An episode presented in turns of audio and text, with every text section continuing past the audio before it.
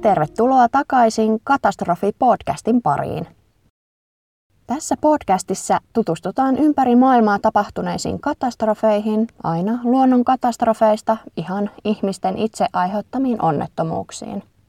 Mukana on myös selviytymistarinoita aivan uskomattomista ihmisistä, jotka vastoin kaikkia odotuksia selvisivät kertomaan tarinansa pahimman jälkeen. Tällä kertaa Katastrofi-podcastissa matkataan kauas ajassa taaksepäin.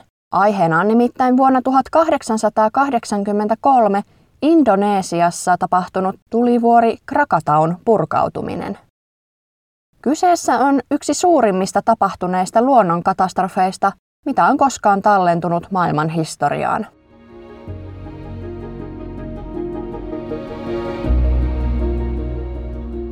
Aloitetaan jälleen kerran käymällä ensin läpi, millainen maailma oli tapahtumien aikaan. Vuonna 1883 Iso-Britanniaa hallitsi kuningatar Victoria, joka oli ollut vallassa jo lähes 50 vuotta. Kuningatar Victorian valtakauden ajanjaksoa kutsutaankin viktoriaaniseksi aikakaudeksi, ja sitä leimaa etenkin tiukka yhteiskunnan sosiaalinen jakautuminen eri luokkiin, esimerkiksi koulutuksen ja varojen perusteella, kansalaisten oikeuksien laajeneminen ja brittiläisen imperiumin valtakausi. Siirtomaapolitiikka oli edelleen voimissaan ja etenkin Iso-Britannia oli vallannut valtavia alueita ympäri maailmaa. Ja siirtomaalla tosiaan tarkoitetaan aluetta, jota hallitsee jokin ulkomaalainen valta. Siirtomaiden hankkiminen alkoi jo 1500-luvulla löytöretkien muodossa. Ja 1880-luvulla siirtomaiden valtaus oli edelleen käynnissä, etenkin Afrikassa. Lisäksi vuonna 1883 lastenkirjallisuuden klassikko Pinocchio julkaistaan ensimmäistä kertaa Italiassa. Yhdysvalloissa tapahtui useampia asioita. Muun muassa polygamia eli moniavioisuus julistettiin laittomaksi Yhdysvaltojen senaatin toimesta. Teksasissa järjestettiin maailman ensimmäinen julkinen rodeonäytös ja New Yorkissa Brooklynin silta viimein valmistui.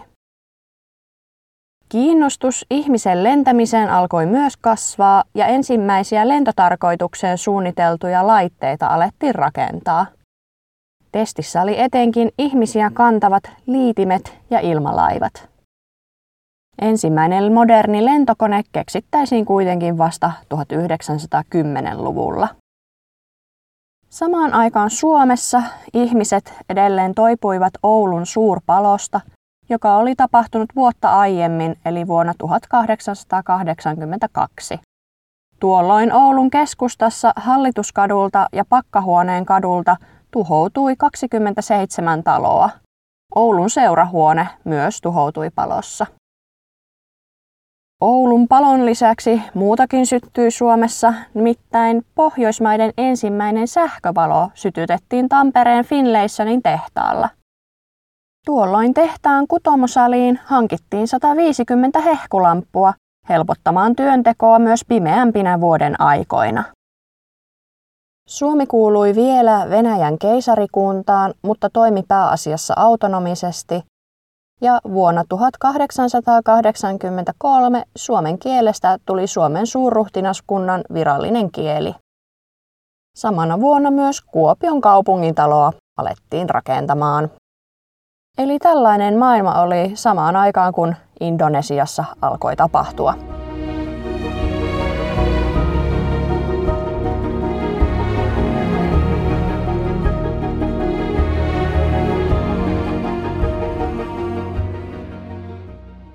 Krakataun tulivuori sijaitsee Indonesiassa Sundan salmella, joka on suuri salmi Jaavan ja Sumatran saarten välissä. Indonesia on yksi aktiivisimmista vulkaanisista alueista koko maapallolla. Tätä ehkä selventää hyvin se, että vuonna 2012 Indonesian alueella laskettiin olevan 127 aktiivista tulivuorta. Krakatau oli yksi salmella sijaitsevista saarista, joka oli syntynyt merenpohjasta purkautuneesta laavasta. Krakataulta oli matkaa mantereelle noin 40 kilometriä, joten se oli melko hyvin eristyksissä keskellä merta. Krakataun saarella oli kolme huippua, joiden ajateltiin olevan omia itsenäisiä tulivuoria. Paikalliset olivat nimenneet ne Berbuattan, Danan ja Rakata huipuiksi. Kuitenkin myöhemmin paljastui, että kyseessä oli yhden valtavan laavakammion päällä lepäävät kolme huippua, eli yksi jättimäinen tulivuori, Krakatau. Käyttämissäni lähteessä eritellään toisinaan hyvinkin tarkasti, että mikä näistä huipuista purkautui tai savusi milloinkin, mutta ihan selkeyden takia puhun tässä jaksossa ihan pelkästään Krakatausta. Tarkoitan tuolla siis koko tätä saarta ja siinä tapahtuvaa aktiivisuutta. Kuten aiemmin oli puhe, useat maat olivat ottaneet haltuunsa siirtomaita ympäri maailmaa. Indonesiakaan ei ollut säilynyt siirtomaiden kolonisaatiolta. Alankomaat olivat ottaneet haltuunsa Sundansalmen alueelta siirtomaata ja oli ylläpitänyt hallintoaan alueella jo yli 200 vuotta. Yksi Alankomaiden lukuisista siirtomaa-alueista oli Sumatran saaren rannalla sijaitseva Katimban, jota näiden tapahtumien aikaan hallitsi alankomaalainen virkamies Willem Beyerink. Villemin päätehtävänä oli toimia kirjanpitäjänä alueen liiketoiminnasta ja taloudesta sekä samalla hallinnoida aluetta ja ylläpitää järjestystä. Mukanaan Katimbanissa hänellä oli vaimonsa Johanna sekä kolme lastaan, joista nuorin oli aivan vasta syntynyt. Willem oli rakennuttanut Katimbaniin kartanon perheelleen ja oli hankkinut alueelta perheelle myös paljon palvelijoita. Johanna kirjoitti päiväkirjaa ahkerasti eläessään Sumatrassa. Muutama käyttämä lähteeni pohjautuukin juuri näihin Johannan kirjoittamiin päiväkirjoihin. Vaikka maanjäristykset ja savuavat vuorten huiput olivat normaalia arkea Sumatran maaperällä, Johanna oli laittanut merkille järistysten keston ja voimakkuuden muuttumisen. Maanjäristykset olivat kovempia ja kestivät kauemmin kuin normaalisti. Toukokuun 20. päivänä vuonna 1883 Krakatau, joka sijaitsi noin 30 kilometrin päässä Katimbanista, alkoi myös puskea ulos valtavan määrän savua ja kaasua. Savupilari kasvoi jopa niin korkeaksi, että se näkyi kauas Jaavan saaren sisämaahan. Johannan tapaan useat muut siirtomaahan muuttaneet alankomaalaiset olivat huolissaan huononevasta tilanteesta. Willem toimi alueen ylimpänä virkamiehenä ja kuuli uutisia tulivuoren aktivoitumisesta usein, mutta hän ei reagoinut uutisiin paljoakaan. Hän kuuli samoista murheista kotonaankin, jossa Johanna vaati perhettä muuttamaan pois alueelta. Näin ei ollut kuitenkaan tapahtumassa, sillä Villemin virka oli perheelle ja myös emämaalle todella tärkeä, eikä perhe voinut noin vain lähteä. Johanna joutui vain totuttelemaan kovempiin maanjäristyksiin ja horisontissa yhä useammin näkyvään tuhkapylvääseen. Paikalliset alkuperäisasukkaat eivät niinkään välittäneet tulivuoren aktivoitumisesta. Tulivuoria purkautui Indonesian alueella silloin tällöin, ja se kuului ihan alueen luonnon tyypilliseen kiertoon. Lisäksi Krakataun saari oli kaukana mantereelta, eikä sen purkautumisen uskottu olevan vaaraksi kellekään. Tulivuori jatkoi tuhkan puskemista, aiheuttaen silloin tällöin kovempia maanjäristyksiä. Tätä jatkui useita viikkoja, ja hiljalleen pelko tulivuoresta haihtui pois. Pian elämä normalisoitui jälleen kerran Sundansalmen rannoilla.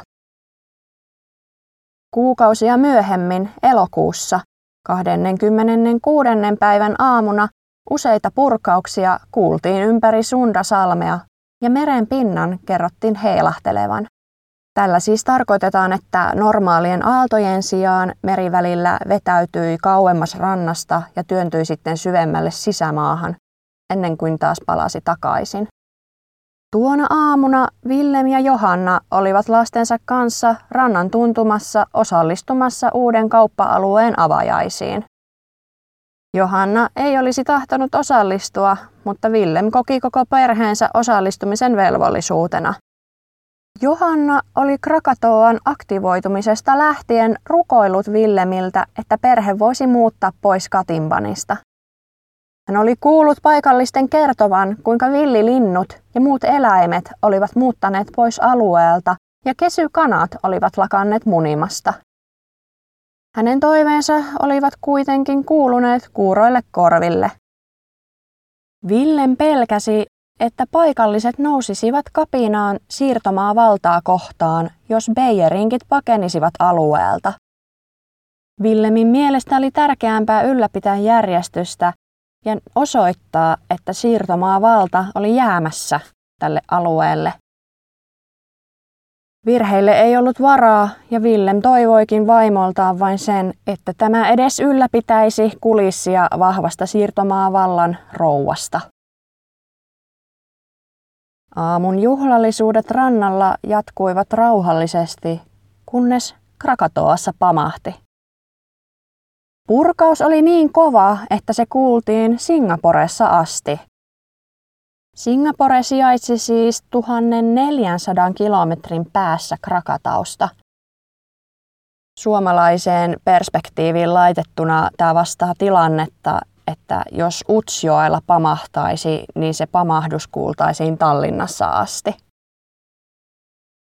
Kuten arvata saattaa, rannoilla syntyi aikamoinen paniikki. Tämän kaiken keskellä Johanna kiirehti kotiin lastensa kanssa, kun taas Willem jäi ylläpitämään järjestystä. Hänen kerrotaan olleen rannan tuntumassa, kun meri yllättäen vetäytyikin kauemmas rannasta kuin koskaan aikaisemmin. Vetäytyessään se jätti veneet haaksirikkoutuneiksi rantahiekkaan ja sai paikalliset ihmettelemään, mitä tämä kaikki tarkoitti. Tsunamit eivät olleet niin tunnettuja luonnonilmiöitä kuin tänä päivänä, eikä ihmiset Sundasalmella olleet kokeneet niitä tässä mittakaavassa aiemmin. Tästä syystä he eivät myöskään ymmärtäneet paeta, kun vetäytynyt meri alkoi kääntyä takaisin rantaa kohti. Rantaan iskeytyessään aalto työnsi edeltään kaiken ja tunkeutui syvemmälle sisämaahan. Kepeistä ja hepposista laudoista rakennetut talot palmulehti kattoineen eivät mahtaneet mitään tätä valtavaa aaltoa vastaan. Johanna oli juuri palannut kotiinsa lasten kanssa, kun hän havaitsi lähestyvän aallon. Hän vetäytyi lastensa ja palvelijoidensa kanssa kartanonsa yläkertaan, toivoen tämän yrityksen antavan edes jonkinlaista turvaa aaltoa vastaan. Ulkona koveneva ryminä ja huuto kertoi aallon olevan aivan lähellä. Pian se iskeytyi taloon valtavalla voimalla. Se repi irti ovet, rikkoi ikkunat ja työnsi kaiken talon alakerrassa irti olevan mukanaan kulkiessaan talon läpi. Aalto oli niin suuri ja voimakas, että merivesi nousi yläkertaan asti – mutta kuin ihmeen kaupalla talo ei romahtanut. Alueella olevat alankomaalaisten rakentamat modernimmat ja jykevämmät kodit pysyivät hieman paremmin pystyssä aaltoa vastaan, mutta tsunamit tekivät niistäkin asumiskelvottomat. Kuin ihmeen kaupalla myös Willem oli selvinnyt tsunamista – Ymmärtääkseni siis kiipeämällä puuhun ja vaan pitelemällä henkensä edestä kiinni. Aallon vetäydyttyä hän kiirehti perheensä luo. Nyt oli selvää, että heidän kaikkien oli päästävä korkeammalle maastoon. Hevosia ei ollut enää jäljellä, joten matka piti taittaa jalaan. Perhe liittyi monien muiden selviytyneiden paikallisten joukkoon ja he suuntasivat yhdessä kohti läheisiä vuoria. Beijerinkien perheellä oli korkeammalla ylämaassa mökki, joten he päättivät suunnata sinne odottamaan apua ja tarkempia ohjeita. Perhe ja muut selviytyneet vaelsivat kohti vuoria koko illan ja yön samaan aikaan, kun tuhkaa satoi ympäri Sundasalmea. Keskiyön aikaan he saapuivat mökilleen muiden selviytyneiden kanssa. Johannan päiväkirjamerkintöjen mukaan heidän mökkinsä ympärille tuli illan ja yön aikana lähes kolme tuhatta paikallista hakemaan turvaa korkeammasta maastosta. Tuhka ja kaasupilvet aiheuttivat myös sähköistä latautumista, jonka seurauksena syntyi voimakkaita ukkosia Krakataun ympärillä. Ukkosen jyrinän keskellä Krakatau jatkoi purkautumistaan lähettäen pieniä tsunameita ja maanjäristyksiä rantaan pitkin yötä.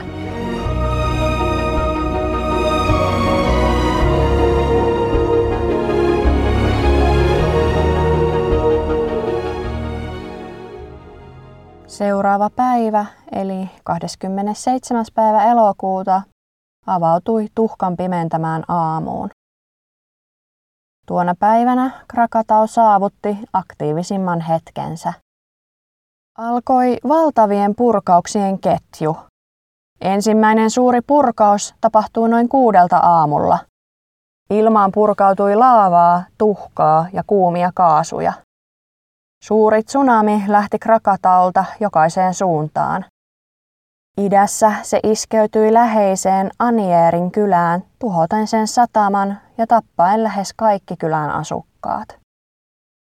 Pohjoisessa se iskeytyi Indonesian suureen kaupunkiin Bandar Lampungiin, jossa se heitti muutamia laivoja rannalle ja tuhosi rannan tuntumassa olevia kyliä. Yksi rannalle heitetyistä laivoista oli Alankomaille kuuluva tykkimene Berov, sen kerrotaan iskeytyneen aallon mukana alueella olevaan kiinalaisten sotilaiden kasarmiin. Noin tunnin päästä ensimmäisestä purkauksesta Krakataulla tapahtui toinen suuri räjähdys. Tuhkaa nousi noin 40 kilometrin korkeuteen ja tsunami iskeytyi läheisiin rantoihin. Pimeältä taivaalta satoi pieniä hohkakiviä, Keskellä tuhkan aiheuttamaa pimeyttä noin kello kymmenen aamulla Krakatau räjähti kolmannen ja kaikkein voimakkaimman kerran.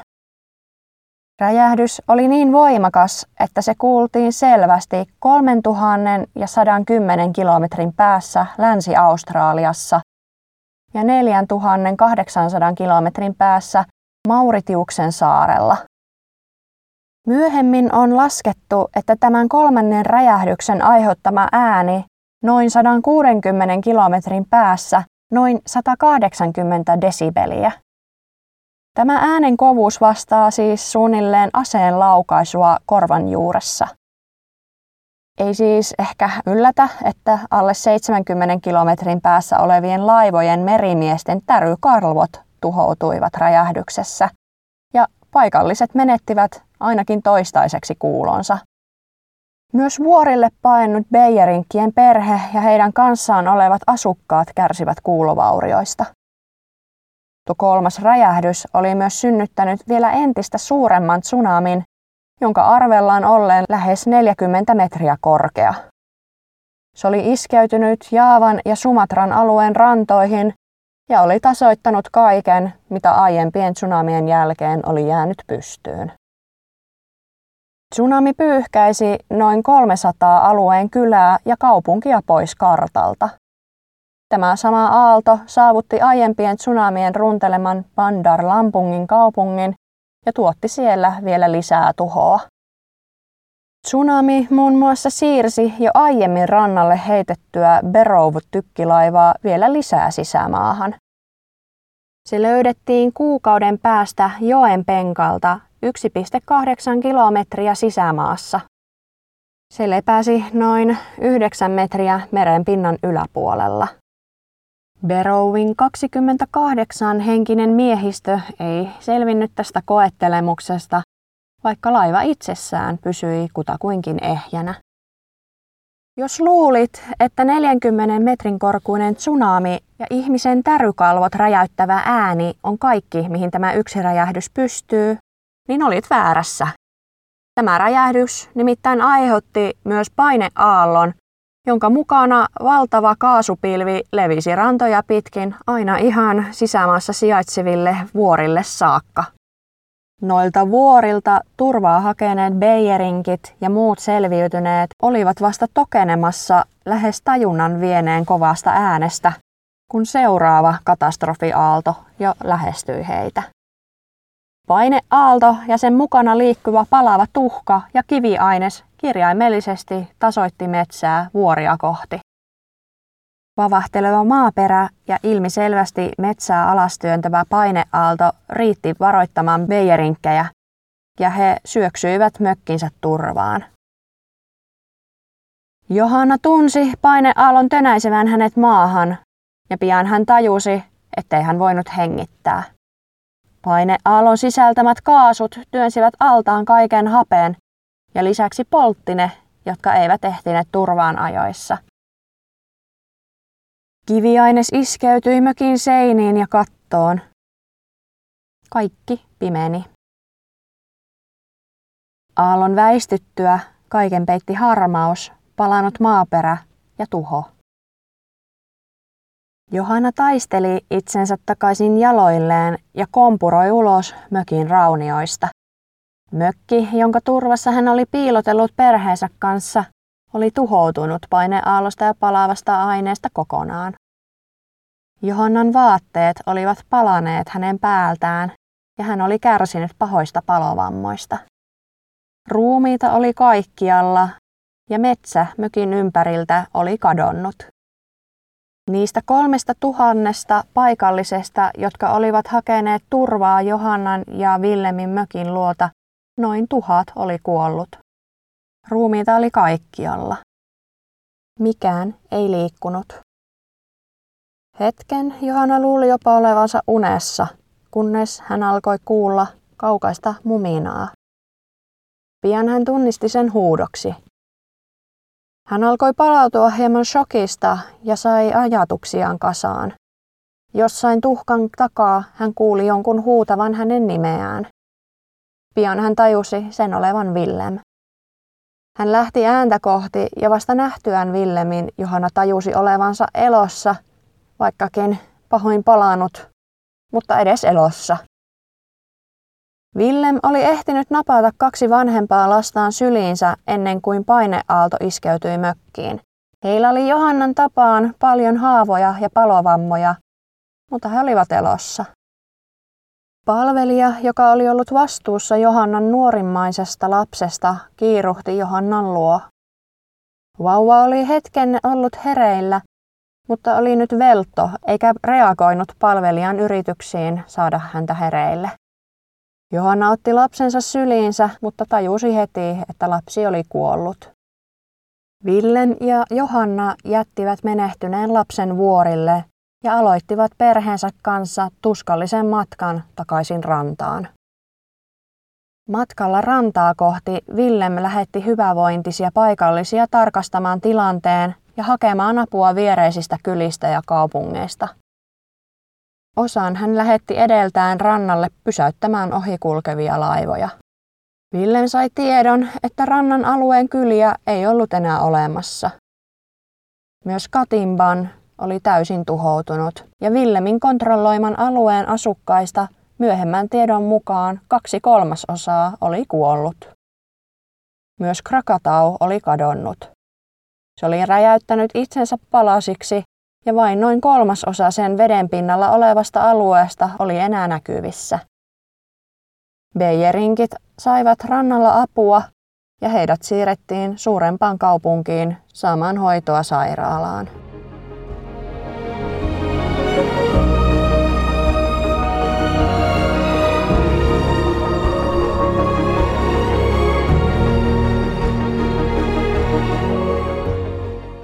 Krakataun tulivuoren purkauksen ja siitä seuranneiden tuhoisten tapahtumien viralliseksi kuolonuhrien määräksi laskettiin noin 36 400 henkeä. Toisaalta jättiaalot pyyhkäisivät myös satoja ruumiita mereen, joita ei koskaan löydetty, joten uhreja voi olla jopa useita satoja lisää. Ruumiita ajautui Afrikan rannoille vielä vuoden päästä Krakataun purkautumisesta. Vaikka elämä myöhemmin normalisoitui uudestaan Krakataun raunioiden ympäristössä, joillekin saarille ei enää koskaan palannut ihmisiä tai asutusta.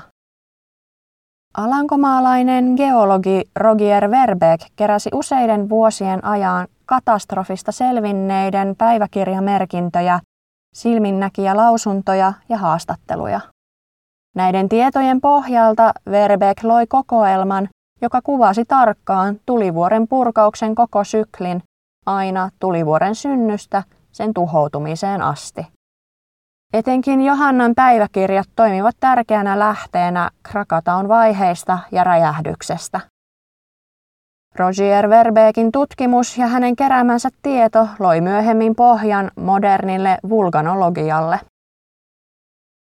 Willem Beyering palasi työhönsä ja jatkoi alueen hallinnointia vielä 13 vuotta, kunnes palasi takaisin Alankomaihin. Hän sai vaimonsa Johannan kanssa vielä yhden lapsen, jonka Johanna nimesi samalla nimellä kuin Sumatrassa menettänäensä lapsen. En kuitenkaan löytänyt enempää tietoa siitä, että miten Johanna ja Villen viettivät loppuelämänsä tai että palasiko Johanna enää koskaan Indonesiaan. Krakataun kolmannen räjähdyksen tuottama ääni ja paineaalto on kovin koskaan maailmassa mitattu ja muistiin kirjattu ääni. Myöhempien laskelmien mukaan on arvioitu, että äänen voimakkuus tapahtumaa paikalla Krakataun räjähtäessä oli jotain 185 desibelin ja 310 desibelin välillä. Numeroinahan toi välttämättä sano yhtään mitään, mutta otin selvää, että tainutusgranaatti tuottaa yli 150 desibelin äänen ja voi lähietäisyydellä aiheuttaa verenvuotoa korvista. Ja Krakataun räjähdyksen tuottama ääni oli siis noin kaksinkertainen. Tämä räjähdys ja siitä syntynyt paineaalto havaittiin ympäri maapalloa sijaitsevissa barografeissa, eli ilmanpainetta mittaavissa laitteissa, seuraavien viiden päivän ajan. Äänen laskettiinkin kiertäneen maapallon jopa seitsemän kertaa. Krakataun tulivuoren purkauksen jälkeen ympäri maailmaa havaittiin erikoisia ilmakehän ilmiöitä. Nämä ilmiöt syntyivät Krakataun ilmakehän vapauttamista kaasuista, etenkin rikistä ja tuhkasta. Kerrotaan, että kuu saattoi näyttää siniseltä tai jopa vihreältä heti noustessaan tai juuri ennen laskeutumistaan. Myös auringon nousut ja laskut olivat hyvin intensiivisen punaisia. Noin kolme neljäsosaa maapallosta sai kokea nuo erikoiset auringon laskut ja nousut muutamien päivien ajan räjähdyksen jälkeen.